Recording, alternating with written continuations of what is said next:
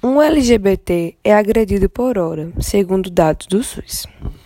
Os principais motivos pelos quais a violência é exercida contra as pessoas que se identificam ou são percebidas como LGBT estão relacionados à necessidade de controlar socialmente a forma como os outros vivem sua sexualidade e constroem suas identidades.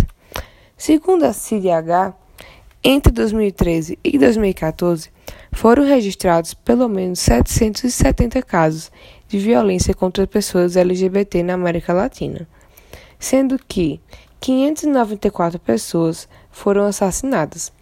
Lamentavelmente, esses números apontados seriam ainda mais altos se as pessoas LGBT contassem com mecanismos de denúncia efetivos e que garantissem a proteção de suas identidades.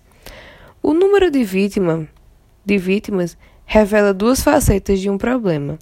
De um lado, evidencia que a violência contra as pessoas LGBT existe, sendo sistemática e permanente. De outro, mostra que os canais de denúncia não são suficientes e que essas pessoas preferem se calar a se expor perante as autoridades, por meio de mais vitimização e escárnio público. Diversas organizações da sociedade civil e órgãos internacionais têm chamado a atenção para a crueldade crescente com qual é praticada a violência contra as pessoas LGBT. Os casos vão desde hostilizações e violências na rua, até entalação, mutilação de membros, tortura, apedrejamento ou esfaqueamento, bem como golpes com objetos contundentes, como facões e martelos. Os dados até então apresentados pela Associação Nacional de Travestis e Transsexuais, que é a ANTRA, mostram que o Brasil é um dos países que mais mata travestis e transexuais do mundo, e que elas são as mais atingidas dentro da sigla. E isso foi sustentado pela pesquisa divulgada agora.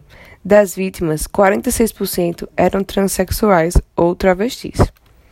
As pessoas homossexuais são 57%, dos quais 32% lésbicas e 25% gays, mostrando que a violência contra gênero é algo relevante no quesito da agressão.